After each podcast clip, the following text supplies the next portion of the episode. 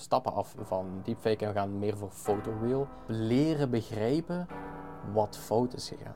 Dus eigenlijk interesse doet heel veel bij een mens. Ja. Soms vind ik dat zo dat niet alle leerkrachten, ga het zo zeggen, soms een beetje bipolair zijn. 36 double no. Check the steel. Being, ja. Dit wordt een mijlpaal in de geschiedenis. Dat ze nu gevraagd worden voor een Hollywood-productie met klinkende namen als Tom Hanks, Robin Wright en Paul Bettany bewijst dat ze al tot de AI-top in de wereld behoren. Het AI-bedrijf Metaphysics werd wereldberoemd door een passage in America's Got Talent. En dat zijn allemaal klinkende krantenkoppen, hè Bert? Yes. Hier op See My Crib mag ik niemand minder dan Bert Dirks verwelkomen. Hij is geboren en getogen Genkenaar, denk ik. Yep. En hij werkt voor het AI-bedrijf Metaphysics, waarover ik net sprak. Bert, ik wil u eerst en vooral bedanken om uh, hier in de My Crib te zijn en in Wandelen in de Mijngang. Kunt je eens heel even vertellen, wat heb je eigenlijk met Genk te maken? Gelijk je zei, Genk is voor mij mijn hometown. Geboren, getogen, opgegroeid, van alles meegemaakt in Genk. Het is ook de plek waar ik mij het meeste thuis voel, omdat ik er ook al mijn herinneringen heb gemaakt. Ik ben altijd wel blij en als ik hier thuis kom van, eh, ja, moet ik zeggen, dit is echt mijn hometown, daar wil ik ook niet weg. Ik heb ook onlangs hier een huis gekocht, dus het is niet dat ik hier uh, van plan ben om te vertrekken. Ja, ja, ja, ja. werkt voor Metaphysics. Ik heb, u eens, ik, ik heb het bedrijf eens gegoogeld en ik kwam eigenlijk onmiddellijk op America's Got Talent. Ja. Uh, de jury die flabbergasted was met, ja, met AI. En ja, vraag me niet meer hoe dat die mensen daar heten van de jury, maar die veranderden plots en die konden plots ineens uh, zingen. Mm -hmm. um, ja, artificiële intelligentie. Als ik aan artificiële intelligentie denk, dan denk ik aan robots die de wereld gaan veroveren. Is dat eigenlijk ook zo? Nee, dat zou ik niet zeggen. Nee. Ik zeg altijd, achter AI zit nog steeds een mens die alles op uh, beweegt. Allee, in gang zet. Het is niet een nooit plug-and-play. Het is altijd een heel team dat wel ergens achter zit. Je hebt nu ook wel natuurlijk ChatGPT en al, al die dingen. Maar het is altijd wel een tool dat u helpt met iets, maar het gaat u nooit... Ze zeggen het zelf ook op de site. Niet alles wat hier gezegd wordt is daadwerkelijk juist. Je kan nog steeds fouten maken. Dus mm -hmm. AI is niet perfect, gelijk een mens. Ja. Um, het is een, ik beschouw het als een tool mm -hmm. dat u helpt om uw leven makkelijker te maken. Ja. En eigenlijk, de beperkingen van AI, die worden nog altijd door de mens erin gestoken? Of zit er toch een component in wat zegt dat AI zichzelf leert trainen, bijvoorbeeld? Goh, dat zo, daar, daar, daar heb ik eigenlijk echt geen idee van. Zo ver verdiep ik mij er niet in. Oké, oké. Okay. Maar nu, AI, metaphysics, wat moet ik me er eigenlijk bij voorstellen? Zijn dat ook allemaal robotten die uh, daar dan uw werk hebben overgenomen? Of nee, nee, nee. We zijn een heel team van 130 man. Dus het is altijd wel een persoon die achter de computer zit en die alles zelf, allee, zelf doet met behulp van. Gelijk ik zei, het is nooit plug and play. Heel veel mensen denken, je druk op een knopje en tada. Maar dat is niet de case. Ja. Nee. ja, ik denk dan altijd, ja, gelijk gezegd, hè, plug and play. Ik druk op een knopje en het ene gezicht kan ineens, hups, beginnen praten. Maar dat is eigenlijk niet zo. Nee, totaal niet. Nee. nee. Ik ben onlangs nog eens naar uh, Lieve Scheire geweest.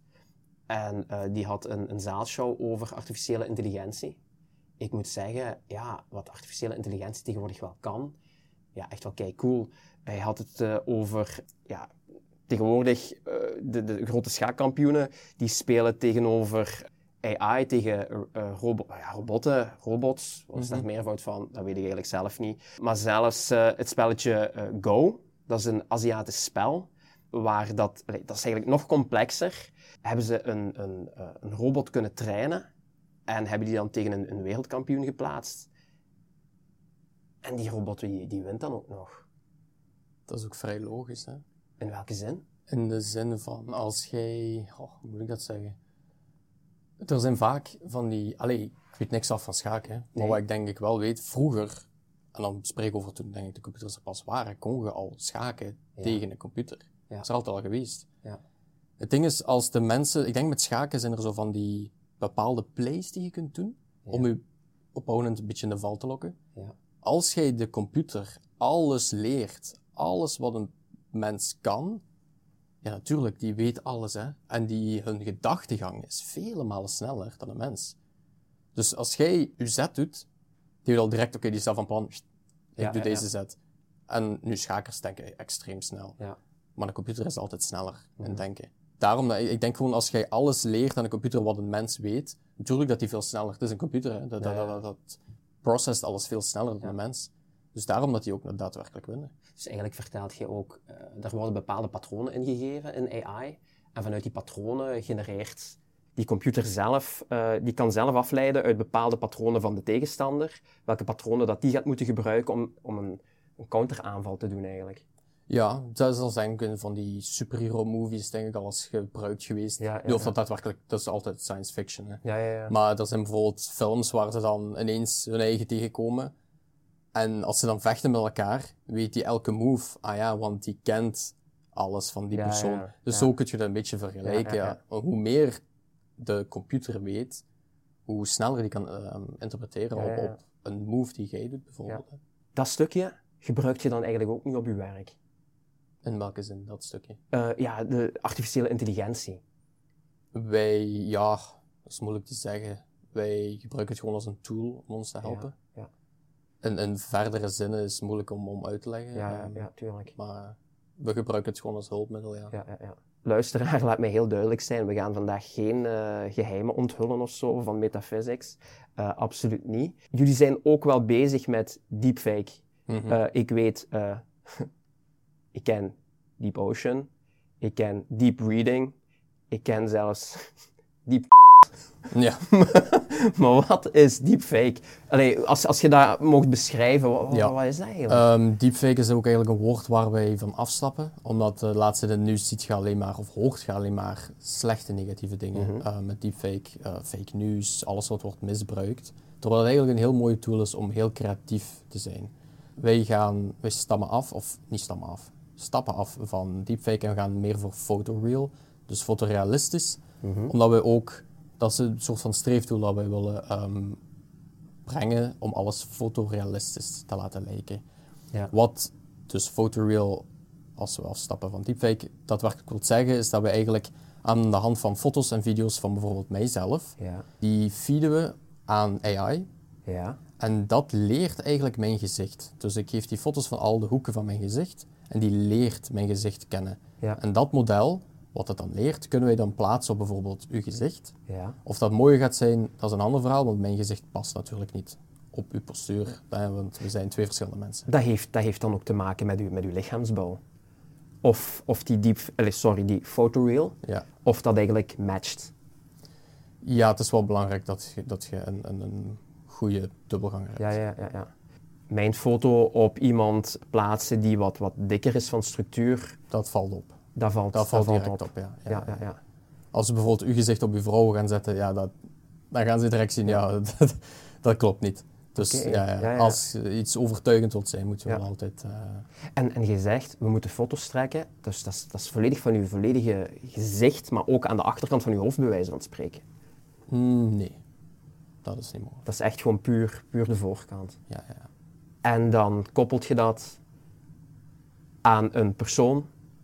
En eigenlijk zeg je nu van, we hebben toch wel... Allee, ik dacht altijd dat als je zo een, een, een- persoon, eh, een, een photoreal, eh, een nieuw woord voor mezelf, photoreal, als je dat toepast in een film, dan gaat je ook... Ja, dat, dat is gewoon de computer die dat doet, dacht ik altijd. Allee, ik zie zo eh, de reclame bijvoorbeeld, dat is ondertussen al enkele jaren geleden, van, van die babytjes onder water, van Spa. Ja, ja, Was dat ook? Nee, dat denk ik niet. Dat was- Dat, denk, nee. dat denk ik dat dat CGI is geweest, dus, dus ehm, 3D.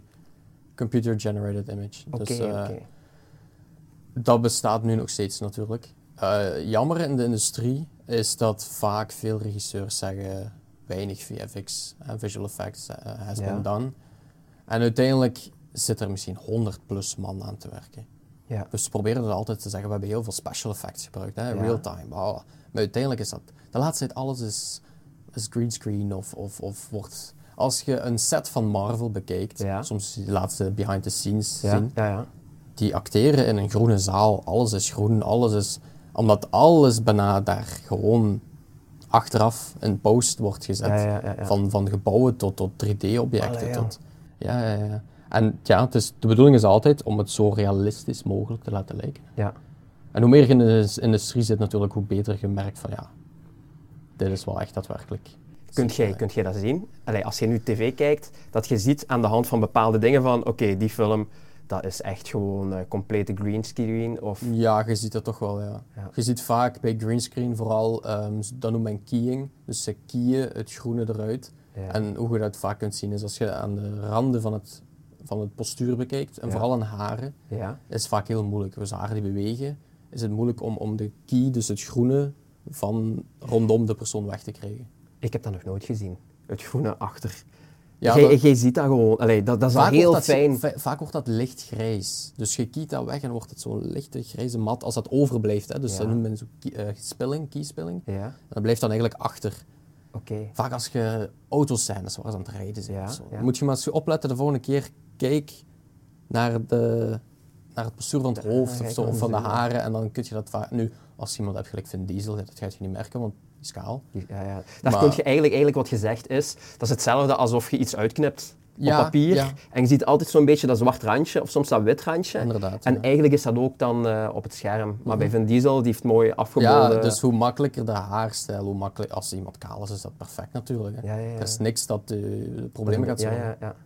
Maar een vrouw met wapperende haren, ja, dat, dat gaat niet gezellig zijn om, te, om, om Ja, al wat ja, schoen ja, eruit te krijgen. Dus eigenlijk, ja, heb je toch nog wel een acteur nodig om je films te maken. Tuurlijk. Ah, oké. Ik dacht altijd van, ja, kijk, AI is zo slim geworden dat we gewoon een manneke creëren in het universum, in, in, in, in het computeruniversum, en we plaatsen dat gewoon mee in de film. Nee, nee, nee, nee. Dus dat is dus eigenlijk echt Nee, niet. belangen niet, nee. Dus het is, gelijk je daar straks ook al zei, geen plug-and-play. Het is echt wel nee, nee, nee. hard werken eigenlijk. Toch wel, ja. Ja, ja, ja, ja. Amai. Ja. Oké. Even tussendoor. Ik heb u, voordat onze podcast eh, startte, een maand geleden ongeveer, gevraagd wat uw favoriete gebak was. Yes. En wel, ik, wil, eh, ik heb mijn rubriek.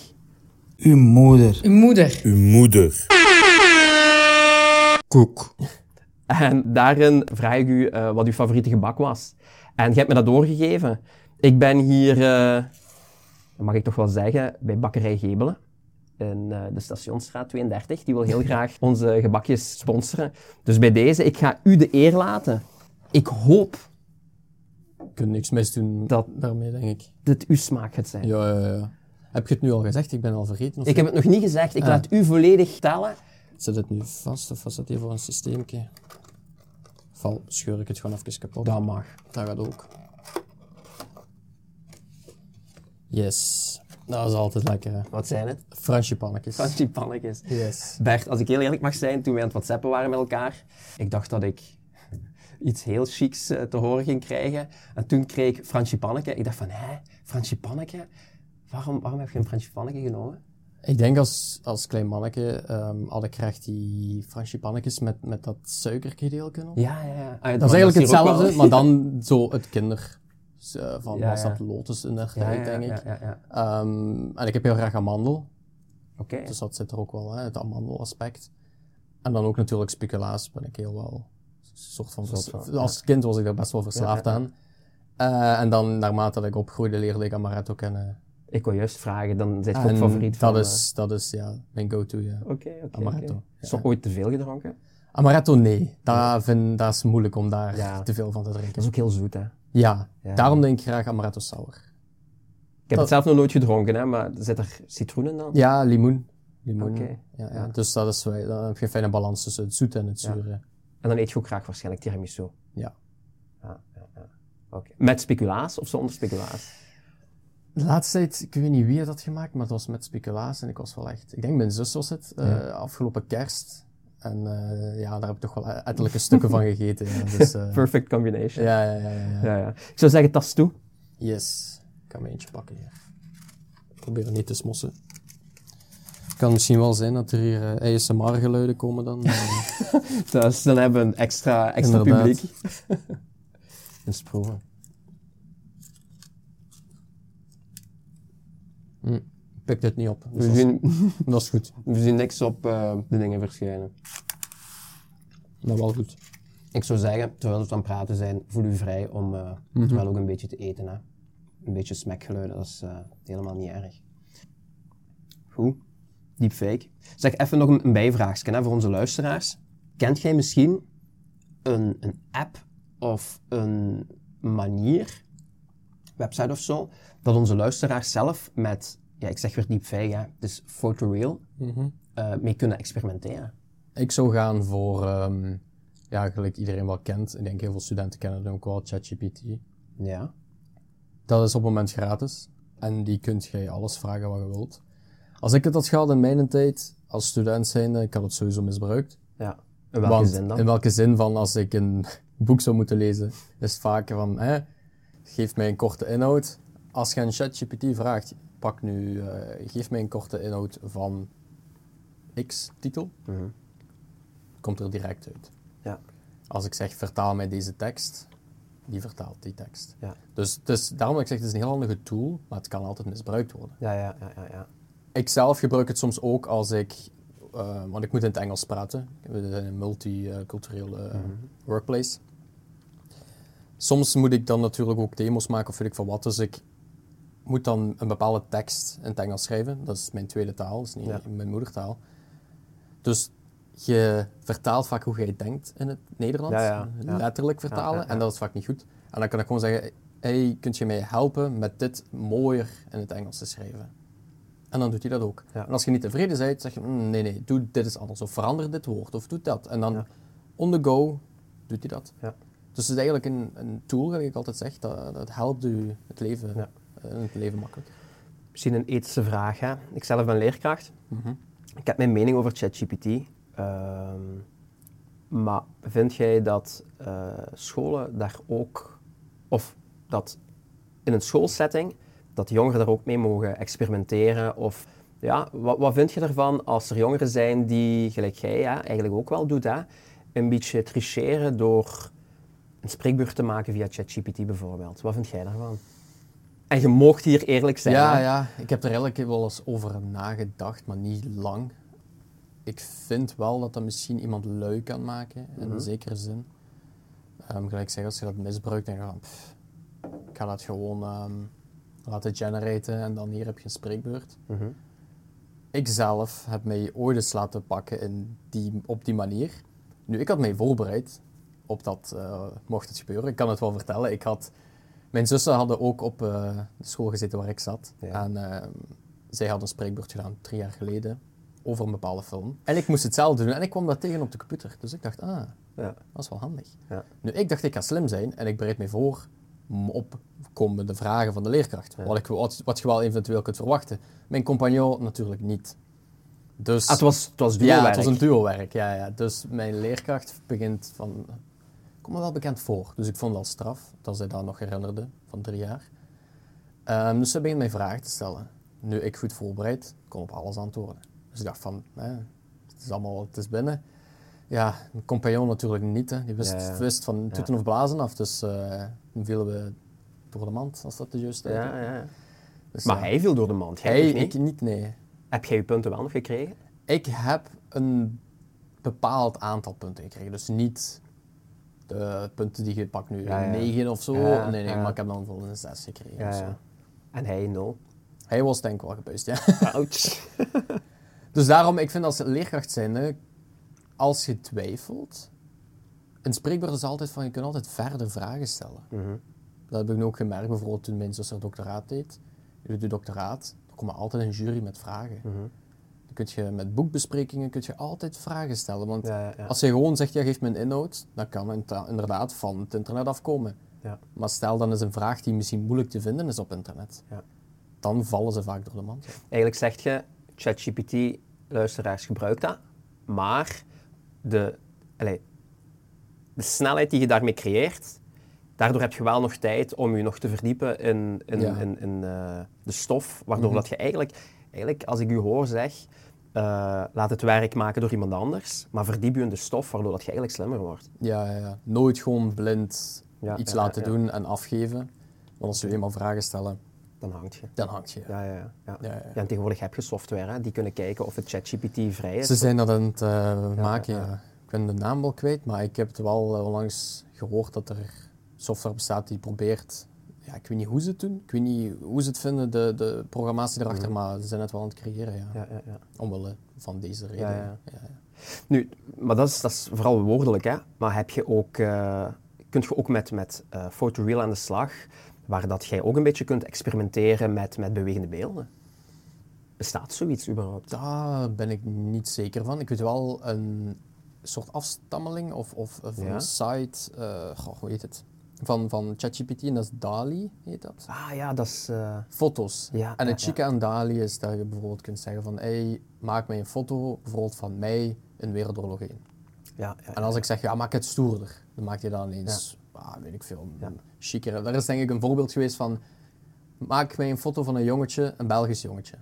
En dan is het gewoon een klein mannetje en dan zit je de Eiffeltoren op de achtergrond. En dan zeg je, maak het nog meer Belgischer. Komt er ineens een friet bij. Maak het nog Belgischer, een chocola, een mannekepis. Dus hoe meer je dat blijft vragen, Ja. hoe meer die blijft genereren. en je kunt er wel heel schone kunst zelfs Ja. eh, mee maken. Ik hoorde, die had daar de Eiffeltoren bij gezet. Oei, zeker Eiffeltoren? Oei. Het atomium bedoel ik. Ik bedoel het atomium. Sorry, sorry. Pas op, het programma had ook eh, fouten kunnen maken. Nu, is dat, is dat ook gratis, Dali? Nee, Dali is jammer genoeg denk ik niet. Nee, gratis. oké. Nu, sowieso, ik ga dat eh, mee in de show notes zetten. Allee, voor hetzelfde geld kun je zo eens een demo proberen, hè. dat is altijd wel eens leuk. Dat zou wel fijn zijn, ja. Ik heb het zelf nog niet eens echt bekeken, maar eh, ik weet wel echt mensen die daar schone dingen mee maken. Ja, ja, ja. Oké, we gaan eens heel even, als je dat oké vindt, eh, in mijn rubriek Hé, maar wacht eens even. Spoel eens terug. wil ik eens met u terug gaan kijken toen jij een klein manneke waart. Ja. Ja. Hoe oud zijt je als ik mag vragen? Ik word dit jaar 27. Oké, dus dat is nog niet zo ver geleden, denk ik. Hè? Dus Ik heb geen goed geheugen. jij komt uit Genk en heb je van kinds af aan al geweten, eh, ik word eh, AI-expert. Nee, want dat bestond niet. Nee. dus dat is een simpel antwoord. Als klein mannetje zijnde, zover als mijn geheugen gaat. Ik was wel altijd gefascineerd al in, in, in het leger zijnde. Dus leger. ja, Oké, dus dat is iets helemaal anders. Ja, dat aspect komt wel, eh, dat kan ik eventueel wel uitleggen hoe ik daarop gekomen ben. Ik was altijd fans, fan ervan. Daarom dat ik ook eventueel mijn favoriete film mee heb genomen. Oké, Wat? die houden we dadelijk nog. Ja, dat is dan een teaser. Dus het gaat over een oorlogsfilm natuurlijk. Maar ja, als klein manneke altijd geïnteresseerd erin, maar dan zo van, ja, kun, zou ik het wel doen, hè, want dat is niet de normale jobkeuze. Ja, ja. Maar ja, als klein manneke wel altijd zitten gamen ook. Mhm. Tot een bepaal- toen ik een bepaalde leeftijd had, doe ik het nu nog steeds. Veel minder natuurlijk, want weinig tijd voor. Maar dat was ook altijd zo een, een drijfveer van, hoe maken ze dit eigenlijk? Dat is altijd wel, ja, je speelt het wel, maar hoe, hoe maken ze dit? Welke spelletjes speelde je dan? Ik heb alles gespeeld van, van ehm, Call of Duty? Call of Duty shooter Ja, ja, games ja, tot, ja. tot adventure games, tot games gelijk God of War. Ik weet niet of je daar iets van weet. Dus eigenlijk, ja, Ik, ik, ik ken het wel. Ik heb het nooit gespeeld, maar eh, ik, Ik voel vind- me ja. plots heel oud. ik vind dat games leren u heel veel.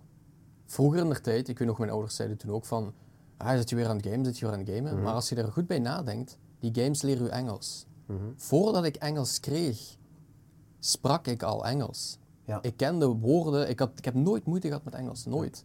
Omdat ik al die woorden al kende. Je kijkt films, je leert Engels. Je Mhm. weet ook niet gewoon leren van ik kan het spreken, maar ook wat de woorden betekenen.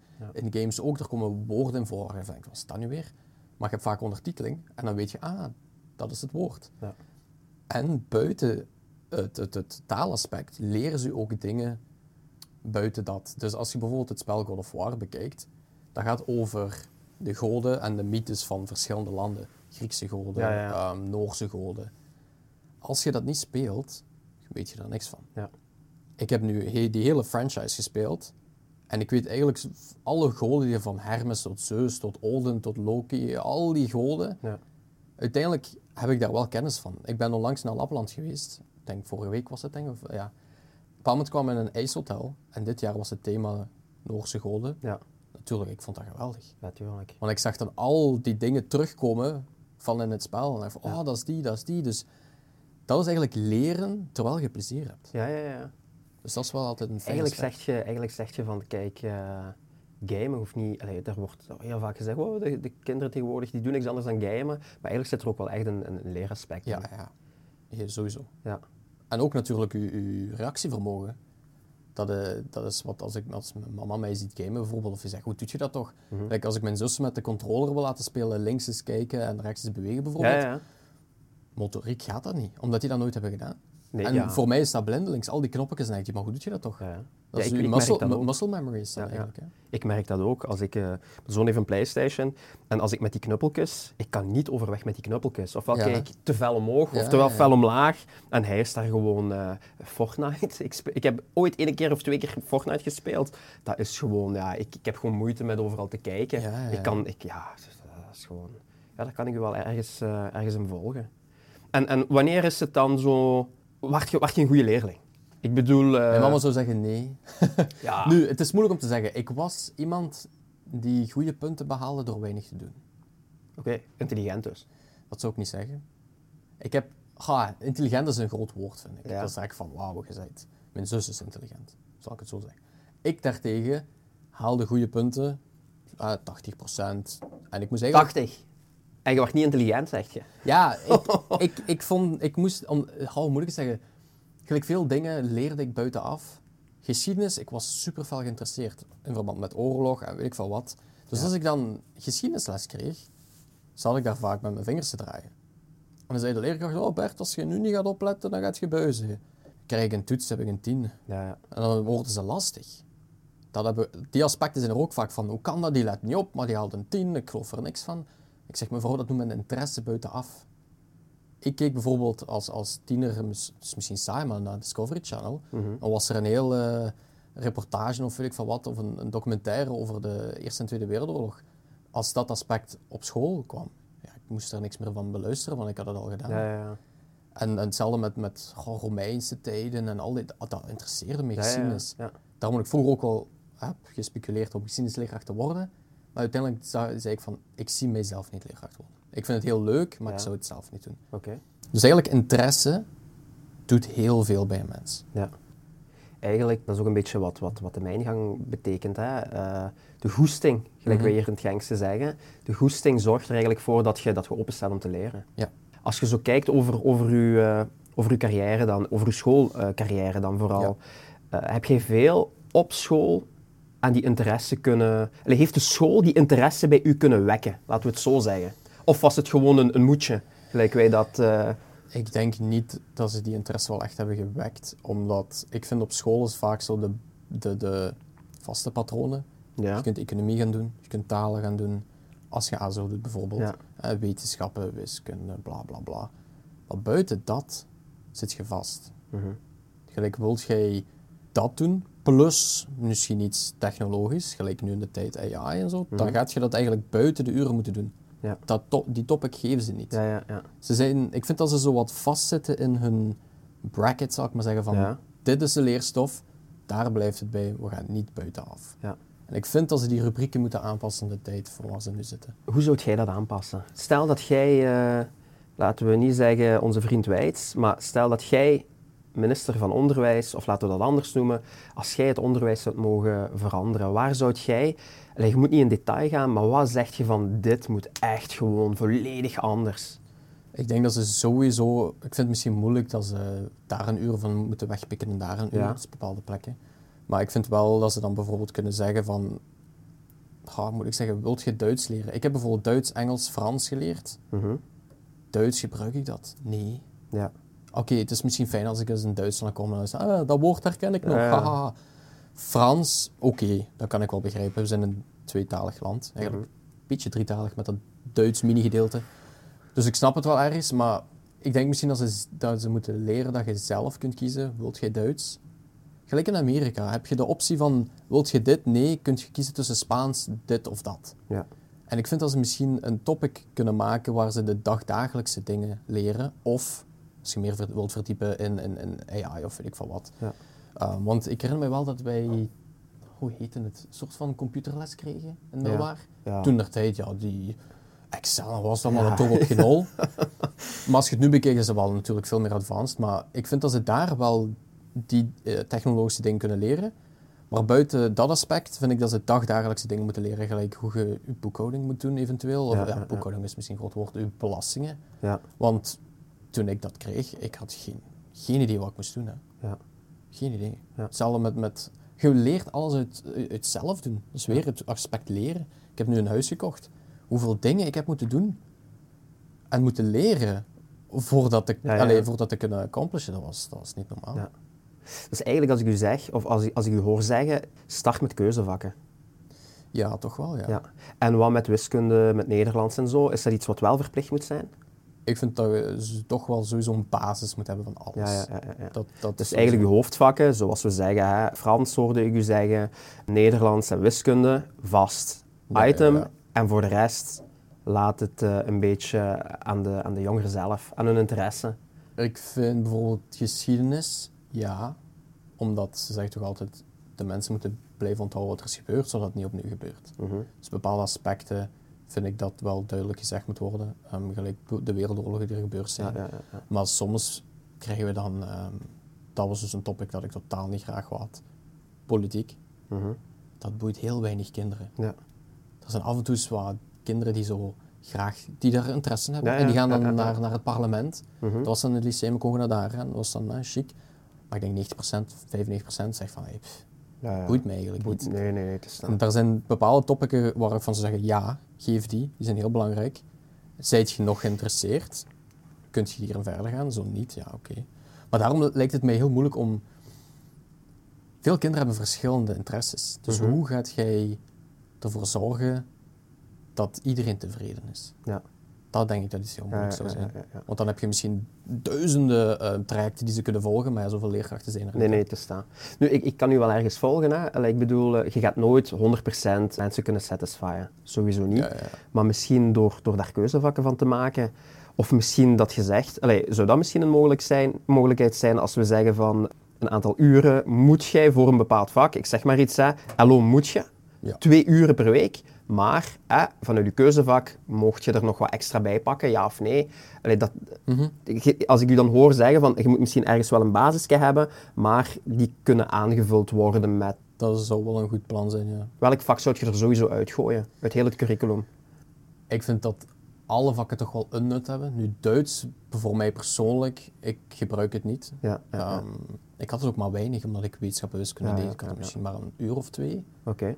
Maar ja, die twee uur kan ik wel andere investeren in iets anders. Ja, ja, ja. Zou ik graag meer LO doen, doe ik meer LO. Wil ik graag iets leren over technologie, wil, kan ik het daarin steken. Ja. Dus dat zou wel handig zijn. Maar ik denk voor de rest bijvoorbeeld, veel scholen geven geen godsdienst. Mhm. Ergens denk ik wel dat dat goed is om te weten, omdat je dan weet wat welke godsdienst uithoudt. Nee, Inhoud. inhoudt, dat Ja, was het. wat het inhoudt, omdat je dan elkaar beter begrijpt. Ja, ja. Heel vaak, de laatste tijd nu ook, heb je ja, in de wereld veel dingen die gebeuren. En ik vind als je weet wat alle godsdiensten inhouden, dat je misschien hun aspect ook beter begrijpt. Ja. In plaats van in je eigen wereldje te zitten van, oh, dit en dat, zo doen. hè. Dat je het eigenlijk vanuit religieus, maar ook vanuit cultureel perspectief en ook misschien ges- geschiedkundig ook misschien, hè, Mhm. dat je vanuit die verschillende factoren alles een beetje kunt kaderen. Ja, ja, ja. Ja, ja, Ik vind gewoon niet dat ze zo ver moeten verdiepen in, in bepaalde verhalen uit de Bijbel. Want niet iedereen is gelovig. Ik had bij mij kinderen die waren niet gedoopt, totaal niet gelovig. Ja. Ik had, ik had eh, moslims. Dus voor hun is dat van, ja, dat boeit mij niet. Of Nee, nee, ik ga daar niet mee verder. ja, ja, ja. Ik vind gewoon de basics moet je leren. Wat zijn hun standaarden, idealen, zodat je dat op zijn minst weet. Mhm. En ja, dat er ook minder eh, conflicten zijn met elkaar. Ja. Oké. Als je kijkt, dus we waren gestart met hè, uw, uw, uw carrière-loopbaan op, eh, op, op, op school. Verliep dat altijd vanuit, van, van, eh, van een leien dakje? Ja, toch wel, ja. Tot, eh, nu moet ik even denken, toch lang geleden. Ik denk tot het vijfde middelbaar. Daar had ik, dus ik heb altijd zonder veel te doen, of ja, Ja? goede punten gehaald. Nog nooit in mijn leven een buis gehad. Ehm, en toen ineens, in het vijfde middeljaar, was er een befaamde leerkracht wiskunde. Die extreem streng was en altijd zo favorietjes had. Dus toen ik deze persoon kreeg, dag één was al niet de manier hoe je een leerling moet allee, aanspreken. We moesten dag één ineens iets oplossen. Hier is een probleem van wiskunde, los het op. En op dat moment, ik was altijd zo die peer pressure of die pressure van ik ga hier Ja, ja. falen, dus ik sloeg dicht. Ja. En het eerste wat zij zei was, als jij dit al niet kunt, dan ga je het jaar nooit halen. Mhm. Dus als jij dag één zo wordt aangesproken door een leerkracht, ja, dan gaat u moed al helemaal in uw schoenen zakken. En het niveau ging absurd omhoog. Omdat ik denk dat zij bijvoorbeeld een boek schreef met de moeilijkste vragen in de wereld. Ja, die ga ik eens vragen aan hun. hè. Dus op een bepaald moment, nu het was eh, 48 procent, dat is niet de grootste buis in de Ja. wereld. Maar ik had dat nog nooit gehad. Dus ik dacht van, oh, wat is meer dat hier? Ja. Mijn mama ook van, hey, wat is dat hier? Hoe is dat gekomen? En toen heb ik wel serieus moeten studeren. En uiteindelijk heb ik ook wel met zijn mijn punten terug omhoog gegaan, maar nooit terug naar die 80 procent. Die Ja. zijn dan richting de 65, 70, 75 gegaan. Ehm, maar daarvoor heb ik wel hard moeten werken. Nu, je bent daar op je bek gegaan, hè? Ja. Welke les trekt je daaruit, als ik mag vragen? Want ik, ik hoor, ik, ik heb, eigenlijk heb je een tandje hoger moeten, moeten Ja, steken. Ja, ja. Zit je dan achteraf ook niet dankbaar dat je die leerkracht hebt gehad? Ergens niet, omdat op de manier waarop ze het deed, is Ah. niet de juiste manier. Ja, ja, ja. ja. Zij was... Soms vind ik dat zo dat... Niet alle leerkrachten, ga het zo zeggen. Soms een beetje bipolair zijn. dus ja, Vertel, dit wil ik weten. Dus, dus week 1 haalt je een 5 op 10. Je bent slecht bezig. Ja, je luistert nooit, bla bla bla. Twee weken later haalt je een 8, 9 of een 10. Oh, je zit goed bezig. Maar oh, de week erop, slechte toets. Ja, per ongeluk weer een 5. Oh, het is altijd hetzelfde met u. Die hun, hun, hun emotioneel traject gaat alle kanten op. En dat, dat is iets wat ik niet begrijp. Als ik een leerkracht zou zijn, nu, je ziet natuurlijk als iemand wel echt slabakje of de nee. Ja. Maar ik zou zeggen, wat is er, wat is hier misgegaan? Ja, ja, ja. Is er iets wat je niet snapt? Moet ik u iets beter uitleggen? Probeer die persoon te helpen. Breek die niet af. Want als ze die afbreken, of als je de, de leerling afbreekt, gaat hij niet willen studeren. Dan denkt hij van, hey, het is altijd hetzelfde neer, ik word eruit gekafferd voor één slechte toets. Probeer die persoon te helpen in plaats van af te breken. Nu, eh, Bert, ik hoorde ook dat jij, ook juist off the record toen we met, elkaar aan het praten waren, vertelde jij een ane- anekdote. Maar nu eigenlijk ook wel, je werd valangstig. Klopt dat? Faalangstig. eh, Allee, bang om, om, om, om eh, de boot te missen, bang om fouten te maken? Of hoe, ja, toch wel, ja. En hoe uitte zich dat? Stress, hè. Sowieso stress en dan ja, onhandigheid, bijvoorbeeld. Dingen laten vallen dan? Of? Nee, eh, domme fouten maken. Ja. Omwille van stress. Ja. Nu, ik heb er wel uit in mijn 2,5 jaar bij Metaphysics, ik heb eruit geleerd, omdat de persoon toen die mijn mentor was, toen ook gezegd van kijk Bert, altijd als ik u feedback geef, pak dat nooit persoonlijk op. Eh, het gaat altijd om uw werk, iets wat beter kan, maar het gaat niet op u als persoon. En daarom, ja, gelijk ik juist zei met die leerkracht, het is altijd gij, gij, gij, oh, je hebt hier niet opgelet. Ja. Maar wie weet scheelt er iets anders, wie weet heeft hij thuisproblemen, wie weet heeft... Dus ja, ik vind gewoon dat je ook moet leren uit je fouten natuurlijk. Hè. Maak ja. niet vijf keer dezelfde fout. En ik heb gewoon geleerd van, oké, schrijf dingen op bijvoorbeeld. Of leren begrijpen wat fout is gegaan.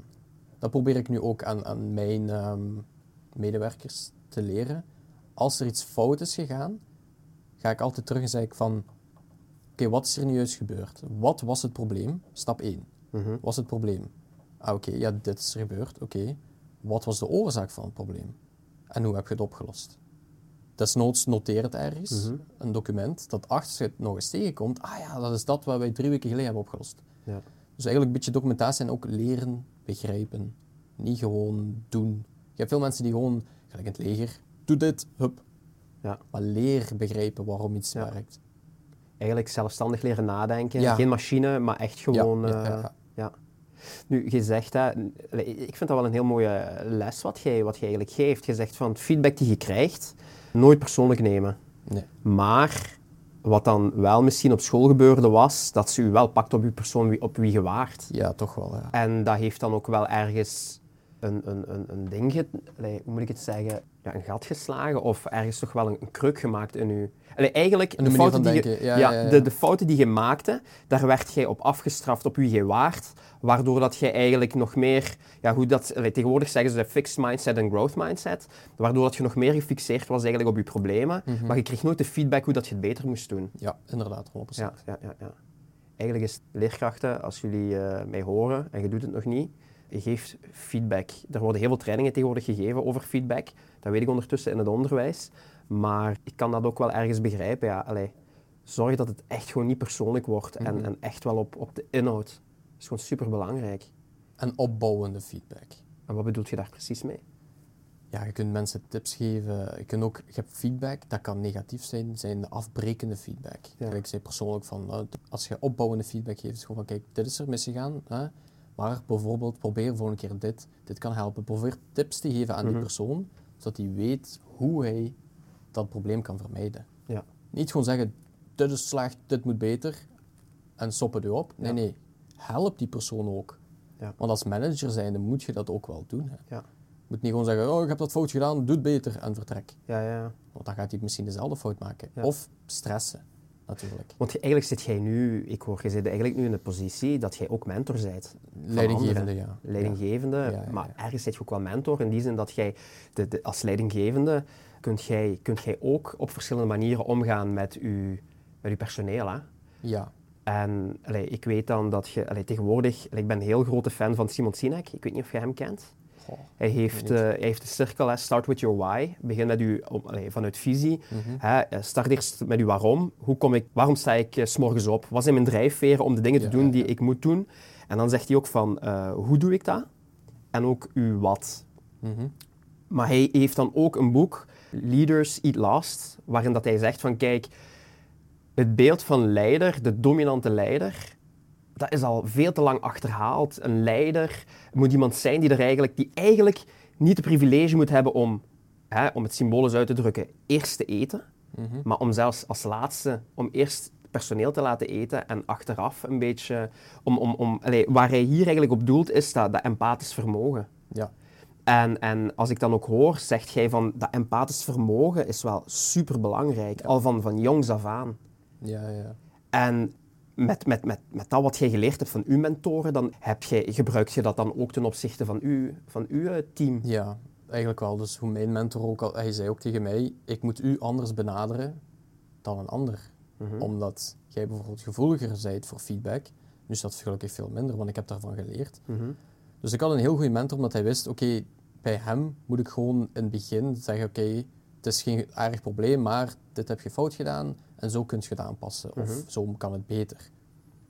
Als, die, als mijn mentor had gedaan, gelijk ze op school deden en mij afkafferen, dan zakt opnieuw de moed ja. in de schoenen en dan durf je ook geen initiatief nemen. Ja, ja, ja, ja, ja. En ik heb bijvoorbeeld ook bij mijn collega's dat ik dan sommige mensen meer constructief uitleg moet geven en de andere kan ik makkelijk, die zijn sneller weg met dingen. Dus je moet echt geleerd ook je, je collega's kennen en dan weet je ook van oké, bij hem moet ik hem een beetje meer hulp geven, beter uitleggen, misschien documentatie gebruiken. De andere die is veel sneller weg. Dus ik, kijk, je hebt dit verkeerd gedaan, maar kunnen het eigenlijk zo en zo oplossen. En dan de volgende keer doen ze het niet meer.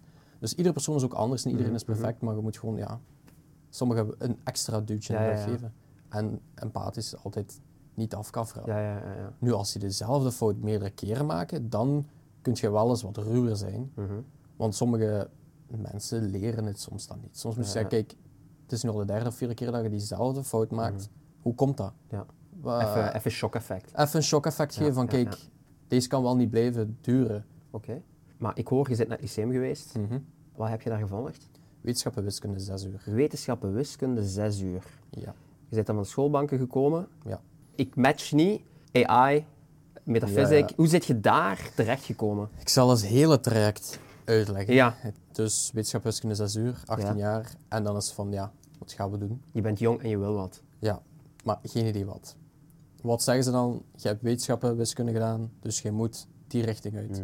Ze zetten je een beetje vast in een kooi en ja, zeggen, ja, ja. dat is wat je moet doen. Ja, ja, ja. Omdat jij hoge studies hebt gedaan, hè, want zo bedoelen ze dat nog. Ja. Hè? Hoge studies verwachten we niet dat jij, eh, weet ik veel, wat Ja, gaat doen. je moet ingenieur, je moet advocaat, ja, je moet ja, jada ja. jada. Dus ik dacht, ja oké, ja, wat wil ik doen? En het enige wat me zo interesseerde en wat ze zo wat duwde, was handelsingenieur. Wat was mijn eh, valkuil? Economie. Wetenschap en wiskunde heb je juist daarvoor een paar uur economie. Mhm. En om dan om te kiezen van, wilt jij economie wiskunde doen of Mhm. en wiskunde? Ik vond wetenschappen veel fijner, dus ik ging naar die richting uit. En dan uiteindelijk, ja, alles ging goed. Buiten natuurlijk economie. Volledig gefaald. Talen was ook niet mijn ding, vooral Nederlands. Het klinkt gek, maar veel mensen struggelen met Nederlands. Ja. Ook al is dat hun moedertaal. Ja. En ik denk omdat ze daar soms te diep in gaan. Ja. Te extreem van literatuur en al die gezever. Denk me, heb je dat daadwerkelijk nodig? als dag dagelijks eh, als uw job? Mhm. Ik persoonlijk denk nee. Maar ja, daar, dat ging volledig mis. Ik had er eigenlijk geen zin meer in, want het was van ja, dit ligt mij totaal niet. Ik was ook niet gelukkig in. Mhm. En dat was ook voor mij de eerste keer waar ik heel veel buizen kreeg. Even voor alle duidelijkheid, dat was al ri- richting handelsingenieur. Ja, ja, dus ik was de opleiding al aan het volgen. Ja, en dat was, op, eh, dat was zeker op de U Hasselt. U Hasselt, ja. Ja, ja, ja. Daar kreeg je dus ook Nederlands nog. Ja, en extreem Nederlands. Heel, heel, heel verdiept Nederlands. En dan denk ik mijn eigen, heb ik dit nodig? Ja. Allee, Ja, dat, allee, ik zou ook niet kunnen denken dat jij allee, Nederlands nog krijgt voor een, voor een, een, een job. ja, blijkbaar in het curriculum eh, toch wel. Ja. Ja, ja, ja. Natuurlijk heel veel buizen. Nog nooit in mijn leven echt dat meegemaakt. Dus dat was een serieuze shock. Niet weten wat in, in paniek slaan, wat moet ik hier nu doen? En dan paan ik heb ook gezegd van kijk, vaak zeggen ze ook als je een, een, het nu, een 3 op 20 hebt, Mhm. dat haalt je niet in. Ja, ja, ja. Dat is einde zaak, niet meer mee volgend ja, jaar. hopeloos. En ik heb gewoon gezegd tegen mama, kijk, ik zie dit niet zitten. En vooral niet voor vijf jaar. Want dat was hè, een, een master. En dan was mijn keuze eigenlijk, gelijk ik zei, als klein manneke, ik wil militair worden. En dan daarvoor getraind natuurlijk. En ik wou iets nuttigs doen. En de genietroepen, de mannen gelijk waar ik kan doorstromen naar Dovo. En die doen dan ook bijvoorbeeld bruggen, tijdelijke bruggen eh, maken of afbreken, helpen bij overstromingen. Dus eigenlijk wel heel nuttige dingen. Ben je daarvoor aangemeld, het leger in gegaan. Om het verhaal kort te maken, in de opleiding mijn schouderontwricht gehad. Toch bleef het doordoen, omdat ik niet wou stoppen. Op een bepaald moment was het zo pijnlijk dat ik gewoon, dat de dokter ook zei, kijk, je moet eigenlijk een pauze inlassen, Ja, ja. want het komt niet goed. Toen heb ik ook gewoon de beslissing gemaakt van, kijk, ik ga gewoon stoppen. Want ook in gepaard met afstand van mijn partner. Want ik moest vijf dagen in de week in, ik denk dat het Burgt was, in Ja. Antwerpen, kazerne zitten. En dat was er extreem primitief. Geen Ja, internet, ja, geen ja, ja, tv, ja, echt ja. Old school, basics, back to basics. Dus ja, da- daar werd je niet echt gelukkig van. Ja. Persoonlijk denk ik wel de beste keuze die ik heb gemaakt om te stoppen. Want wat ook een druppel was, was dat de comp companiecommandant ineens zei van ja, we gaan pas op missie in 2030. Dus ik dacht, nee, wat moet ik hier dan... Je wou echt op missie gaan. Ja, ja, ja. Vele hoort je... Ik wil mensen helpen. Ja, ja, ja. Maar dan hoort je in 2030 gaan we op missie. Ja, oké, Dan wacht je nu nog altijd aan Waar ga ik met mijn vingers draaien op de kazerne? Want mijn papa zelf heeft, is een, allee, hoe zeg je dat, een boefer geweest voor een aantal jaar, dus een ABL'er. Wat, Ehm, wat, wat is dat? Ja, een boefer, ze zeiden ze toch, ik weet niet of je ooit de kampioen hebt gekeken, FC de kampioen. Ja, boefer ken ik alleen Een van boefer- boeven. nee, nee, een boeferke was, dat, dat was eigenlijk de naam voor een beroepsmilitair. Ah, oké. Ah, Xavier was een boefer. Ja, ja, ja, ja. Oké, oké. Mijn papa is dan wel een aantal jaar geweest. En hij zei ook, ja, het leger is niet meer hetzelfde natuurlijk als vroeger. Want toen hij op bezoek kwam, toen eh, zeiden ze ook, vroeg mijn papa, wat doen jullie eigenlijk? Ja, apparatuurkeuze. En zo eigenlijk saaie dingen, je deed niks. Wat de hel. Ja, nee, dat is, dat is, allee, daarvoor gaat je het leger niet in, hè? Nee, maar ze lokken nu wel van de promotiefilmpjes altijd. Hè? Ja, ja, maar uiteindelijk was het wel echt erg. Je zat op kazerne en je deed niks. Allee. Ja, en dan als je ook nog gepaard met een serieuze ehm, injury plus partner die je mist en je familie, ja, dan Ja. is de keuze snel gemaakt. Hoe oud was je toen? toen, Toen- allee, je hebt toch al... Allee, ik hoor, je bent gaan studeren, je hebt het niet gehaald, dan zit je in het leger gegaan, niet gehaald. Afgestudeerd in 2016, een jaar later dus het leger ingegaan in 2017. Dan denk ik dan 2018 eruit gegaan. Dat is een jaar later. En dan was het eigenlijk van op zoek, ik ga iets zoeken. En gek genoeg, heel snel kreeg ik ineens ja, een brochure, Sintra. Ja. En ik zag daar een visual effects artist, of generalist. En ik dacht van, hé, dat lijkt me wel interessant. En daar lieten ze dan zien, we leren u hoe ze filmpjes eh, films maken, hoe ze games maken. En Ja. daar was ik als kind of altijd al geïnteresseerd door. Dus ik dacht, dat wil ik wel proberen. En was dat een bachelor? Was dat een graduaat? Was dat is- een, dat is- een opleiding? Ja, noemt dat, is dat een volwassenenopleiding? Ik denk dat dat een vol, ja, wel, een, wel voltijdse jaaropleiding. Ja. Maar ik denk dat dat volwassenenonderwijs is. Ja, want ja, dat was vanaf Ja, ja, 18 ja, jaar. Ja. Maar jammer genoeg was ik te laat. De klas was vol. Ja, ja. Dus heel, heel gewilde Ja, opleiding. natuurlijk. En ik dacht van ja, ik ga hier wel niet met eh, gewoon zitten, niks doen. Dus ik heb dan een jaar bij Scania gewerkt. In, op. Krabbeek, Ja. ja. Ik dacht van ja, ik ga toch niet zitten, niks Tuurlijk. doen. Dus dan gewoon een jaar gewerkt, op tijd. Mij echt al in, was het, april al ingeschreven, toen Mhm. het, bij de pre-inschrijvingen. En dan heb ik mijn jaar Visual Effects Generalist gedaan. En dan het jaar daarop was er een nieuwe opleiding als studio artist. En daar leerden ze eigenlijk een groep samenwerken aan één project, in plaats van solo. Eigenlijk multidisciplinair. Ja. Vanuit, eigen, eh, van- eh, vanuit verschillende disciplines, expertises eigenlijk samen aan één project werken. Ja, het waren er uiteindelijk twee, dus het was dan met heel de groep, Ja. dus heel de klas aan één project werken. En dan apart kun je nog zeggen, ik wil met u of solo-project. En dan nog Maar wat heb, je, wat heb je dan gemaakt? Jammer genoeg een game. Ik was Jammer altijd, genoeg? Ja, ik, ik was, eh, voor mijn eerste jaar had ik een filmpje gemaakt. Ja. Omdat dat was ook de richting waar ik naartoe wou. ja. Maar er zaten meer game eh, designers in de klas. Dus was de richting naar game design gegaan. Maar je kreeg dan ook allee, je leerstof rond games maken en hoe dat je dat dan deed. Dat was, dat was meer het eerste jaar. Dus het tweede jaar is echt gewoon puur projectwise. Ja. Dus maar je had, je had ook wel die bagage van hoe Ja, maak je ja, een ja, game. Dat wel, dat wel. Nu, ik was dan niet echt verdiept in het game, dus ik heb me dan meer verdiept in het, de, de films maken. En zij dan meer in het gamen. Ja. Dus het fijne was wel, iedereen kreeg zijn eigen, zijn eigen aspectje van, oké, dat moet jij doen, dat moet jij doen. Ik Ja. had dan bijvoorbeeld 3D-modeling gedaan, wat er dan ook bij zat. Eh, ik had dan props gemaakt, gelijk, gelijk bepaalde auto's, een diner. Dus we hadden zo wat een soort game gemaakt, ja, waar de persoon dan in rond kon lopen s'avonds. Mhm. Zo wat een spooky vibe. Dus ik had dan eigenlijk de, ja, de props gemaakt voor in Mhm. de game. En dan, ja, zij doen het coderen, hè. Ja, ja, ja, Daar kon, ja, ja. kon ik niks van coderen, dus eh, dat doen zij dan. En dat was op T2 dan? D2 Campus, ja. T2 campus op Torpark. Yes. Amai. Kijk, cool. En Ja. dus die opleiding, laten we zeggen, dat duurde twee jaar. Alle twee samen Samen twee, twee jaar. jaar. Ja, ja. En hoe zijt je dan opgepikt door metafysic? Ja, dat is ook een heel gek verhaal. Ik heb in die twee jaar een goede band gekregen met mijn leerkracht. Dus de leerkracht ehm, Van op T2? van op T2, die de lessen geeft. Wie was dat? Eh, Daniele Ciccone. Oké. Ehm, Shout-out. en hij, dus Chris Dumé en Simon Dekkers, ik weet niet of je hem ook kent, Nee. maar hij, zit er, ja, hij is ook een van de beginnelingen. Zij zijn oud-studenten van Daniele.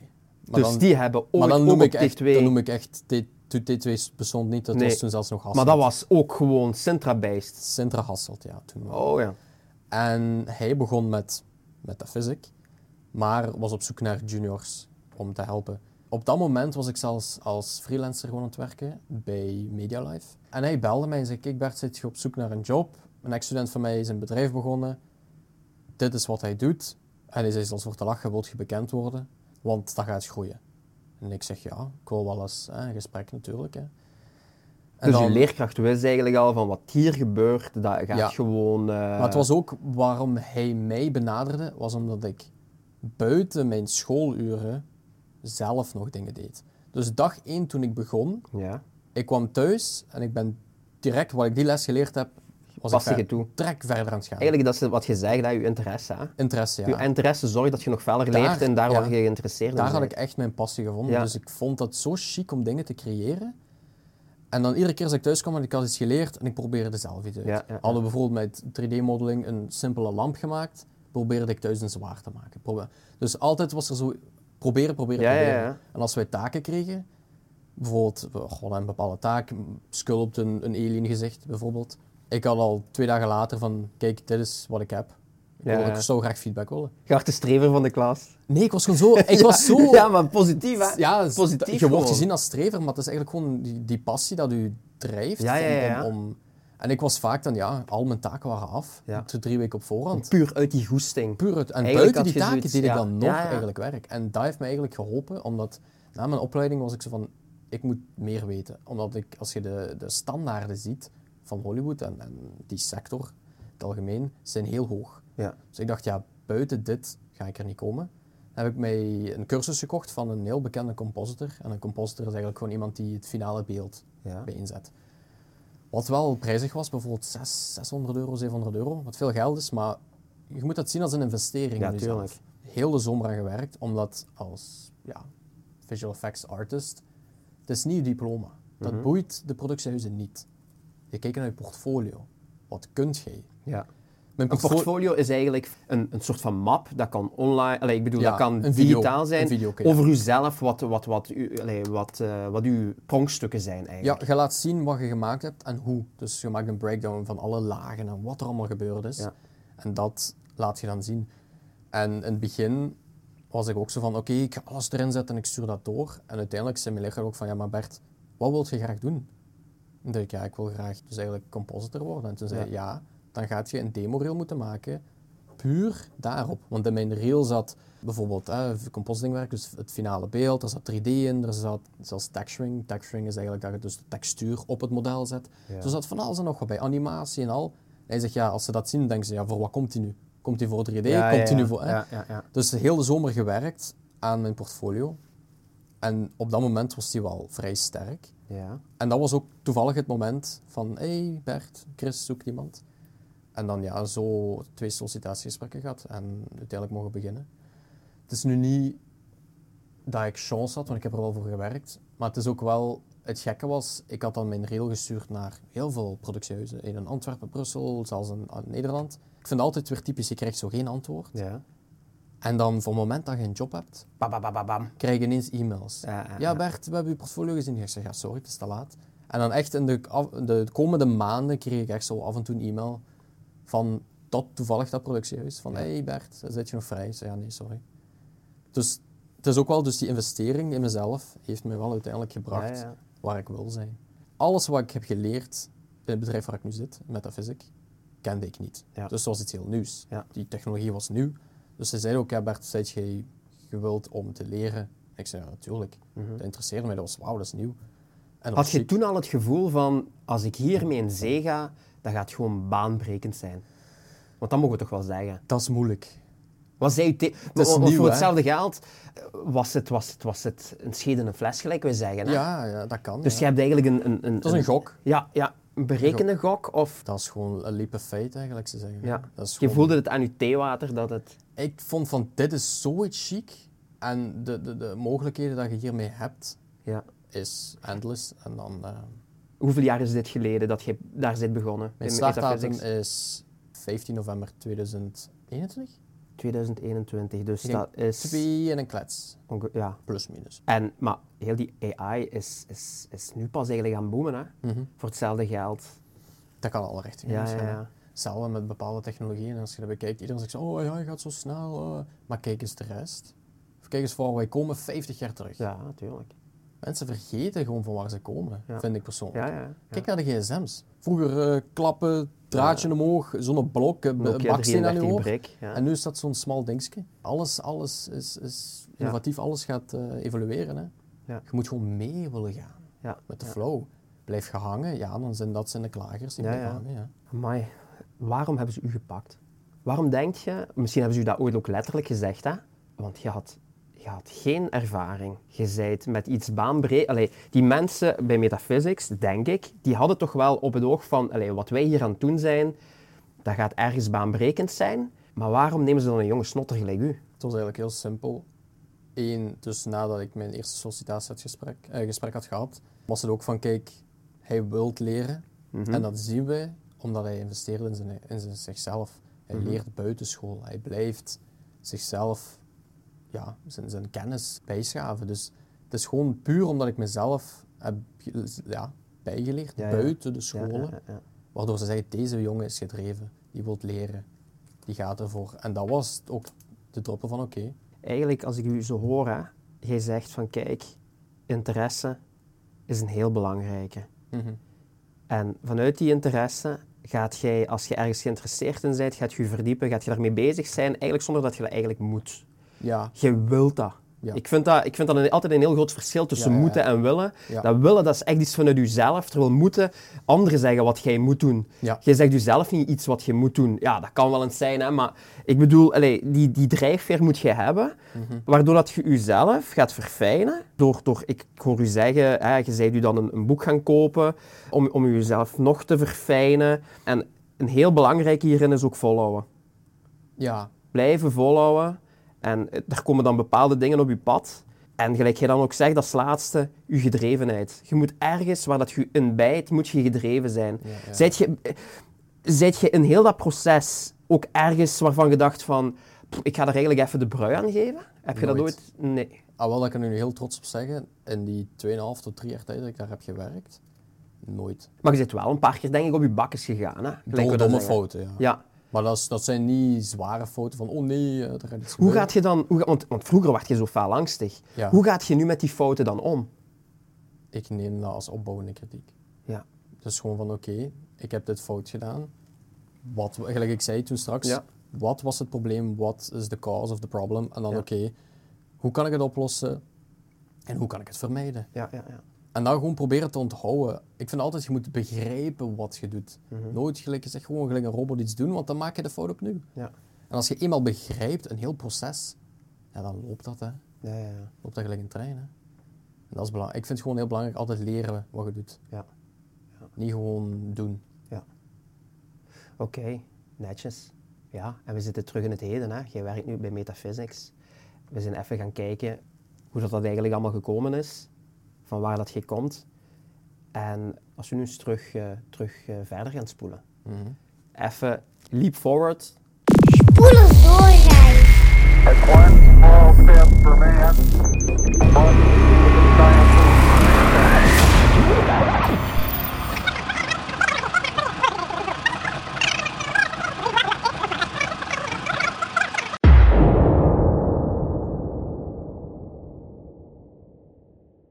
Stel, over vijf jaar.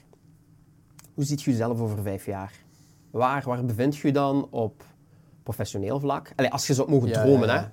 Ja, professioneel vlak zou ik heel graag willen doorgroeien als supervisor. Eh, mijn team laten groeien en dan innovatief natuurlijk ook groeien. Ja. Want het stopt, ik denk bij Metaphysics. Ze zijn nu al aan het nadenken waarschijnlijk hoe dat ze nog, en ik hoor constant zeggen, eh, innoveren, innoveren. Ik denk wel Creatief zijn, ja. ja, ja, dat je, dat je, eh, ze zijn nu al aan het denken hoe dat ze nog beter kunnen worden, denk ik. Hè? Ik denk toch wel dat ieder bedrijf dat doet, hè? Oh, dat denk ik toch niet? Ja, oké, mensen die misschien blijven hangen zullen Ja, het niet doen. voilà. Maar ik vind altijd, uw bedrijf moet meegaan met de tijd en moet altijd groeien. In een manier. Uw, per- uw, uw, uw, ja, uw personeel moet erin meegaan. Ja. En daarom dat ik ook zeg, ja, ik wil als persoon groeien, als, als leidinggevende en uiteindelijk Mhm. als supervisor zijnde. En dan een van de doelen die ik graag zou willen, is natuurlijk gefeatured worden in een film, zijn de credits. Dat uw naam, dat je kunt blijven zitten in Pathé hier en dat ik mijn naam zie verschijnen terwijl iedereen al de zaal uit is. Ja, ja, ja. Maar dat ik dan wel kan zien, ah, daar ben ja, ik. ja, ja. En het ultieme doel is een Oscar. Oscar voor welke rubriek? Voor waar ik aan gewerkt heb. Kan Ja. alles zijn. Ja. Dat is het ultieme Wordt dat, wordt dat aan een persoon zelf gegeven of is dat aan een team? Een team wel. Dus Ja. dat, is, dat zal waarschijnlijk, ja, dat is gelijk. ehm, nu, als je een regisseur bent, natuurlijk, hè, beste regisseur. Maar vaak is het zo, beste visual effects bijvoorbeeld. Ja. Dan kan het zijn Disney bijvoorbeeld. Ja, ja, ja. en dat kan dan aan een bepaald Ja. gedeelte geven. En dat kan dan bijvoorbeeld aan ons gegeven worden in een bepaalde zin, als we ergens aan gewerkt zouden hebben. Allee, hoe, hoe moet ik dat zien binnen Metaphysics zonder in detail te treden? Ja, jullie werken denk ik aan films, hè? Daar kan ik moeilijk antwoord op. Nee, oké. Maar jullie werken aan projecten, laten we het Projecten, zo zeggen. ja. Jullie werken aan projecten. Ieder team, allee, zie ik dat zo, dat binnen uw bedrijf dat er verschillende teams zijn en aan ieder team wordt een project. Of werkt jij over, over, over teams heen? Of hoe moet ik dat zien? Oh, ik vind het moeilijk of ik, ik... Ik heb geen idee of ik daarop antwoord op kan geven. Ehm, Nee, maar de reden waarom dat ik dat vraag is, zou het kunnen, hè, als ik kijk naar die Oscar, dat ze dan ook heel specifiek, dat als ze zeggen, die film bijvoorbeeld, gelijk gezegd, dat, dat die film, dat dat dan, dat je zoiets hebt van, dit is echt mijn team. Nee, dat gaat denk ik niet zijn. Nee, maar je weet wel dat jij ergens hebt mee kunnen triggeren en mee hebt kunnen zorgen voor dat succes dan Dat eigenlijk. hoop ik toch, dat dat ooit gaat ja, gebeuren. ja. Ja, Wauw, geweldig. Ja, dat is een droom. Mijn eerste droom is gewoon een credit krijgen. Ja. Mijn, mijn naam zien Ja, verschijnen. ja, ja. Ja, dat lijkt me echt gewoon Mijn kicken. collega was al direct, oh, ik wil een Oscar. Ik zeg, ja, dat is mijn ultieme doel Ja, ja, natuurlijk. ja, ja. Want dan kun je dat natuurlijk ook op je portfolio zetten. Ik weet niet of je IMDb kent. Ja, ja, ja. Ja, daar krijg je dan bijvoorbeeld een pagina. En dan kunnen ze zeggen van... Wie, jij zelf krijgt dan een pagina? Ja, en dan kunnen ze zien van Bert heeft gewerkt aan dat, dat, dat, dat. En dan Ja. bijvoorbeeld, sommigen hebben dan Oscar-nominaties of Oscar Ja, ja. gewonnen. En dan komt er dan allemaal eigenlijk in te staan. Dat is zo waar ze in de industrie naar kijken. Want dan kunnen ze zien waar je gewerkt hebt, wa- aan welke projecten je gewerkt hebt en welke prijzen je eventueel gewonnen hebt. hè. En op zich is dat dan ook weer een, een soort van portfolio, waardoor dat ze je ook weer gaan kunnen oppikken voor andere projecten misschien. Ja, of vanuit, vanuit metaphysics Als ze mij willen stelen uit metafysiek. Also, maar ja, dat is uw bedoeling niet, denk Nee, ik. Hè? nee, nee, nee, nee, nee. tuurlijk. Amai, echt, ja, echt wel een gewoon cool verhaal. Door een Genkenaar. Ja. Ik wil maar zeggen, allee, hier in Genk zit heel veel potentieel. Ja, het is, het is gek als, je, als ik het traject bekijk van waar ik be- begonnen ben. Hè. Als je Ja. bekijkt als, als gewoon eh, van het lyceum tot U Hasselt, Ja, tot militair, tot Scania, Centra en dan nu metafysiek. Ja. Dus Ja. Zit je al een bekendheid aan het worden in Genk? Ik bedoel, Nee. van degene die... Hè, je staat wel op de website van, van, Ja, van, van Genk. Allee, zo heb ik u ook opgepikt, want ik kende Bert Dirks niet. ja, ik heb een interview met hun gedaan afgelopen... Was het nu zomer, denk ik? eh, Ja, ja. ik denk dat het was. En dan op de, op de Facebookpagina van Wim Dries, hè, Ja, onze burgemeester, zijn gestaan. Ik weet niet hoe hij daarop kwam. Hij nam ook niet de meest flatterende foto natuurlijk. dat heb ik ook niet gesnapt. Ehm, hij pakte de foto van Belang van Limburg, wat de lelijkste foto ooit was van mij. Ja. Terwijl ze een heel schone foto hadden genomen in Stad Genk zelf, Ja. die ze ook in de 3600 hebben geplaatst. Ja. Maar nee, dan pakt hem dan juist die foto die niet schoon is. Dus meneer de burgemeester, verander die foto alsjeblieft. Ja, inderdaad, dat zou heel fijn zijn. Nee, maar voor de rest, ja. Oké, goed. Dan nog iets anders. Ik had u gevraagd ook om iets mee te nemen. Dat kon zijn, hè, je mocht zelf kiezen, Ja. iets wat u geïnspireerd heeft of iets wat, wat met uw leven heeft gedaan. ja, ja. En, en wat heb je meegenomen voor ons? Ik heb de film mee, Saving Private Ryan. Ehm, ja. Ik zie de link. Ik vind het toch een van de beste oorlogsfilms die er bestaat, of van films in het algemeen. Heel schoon gebracht.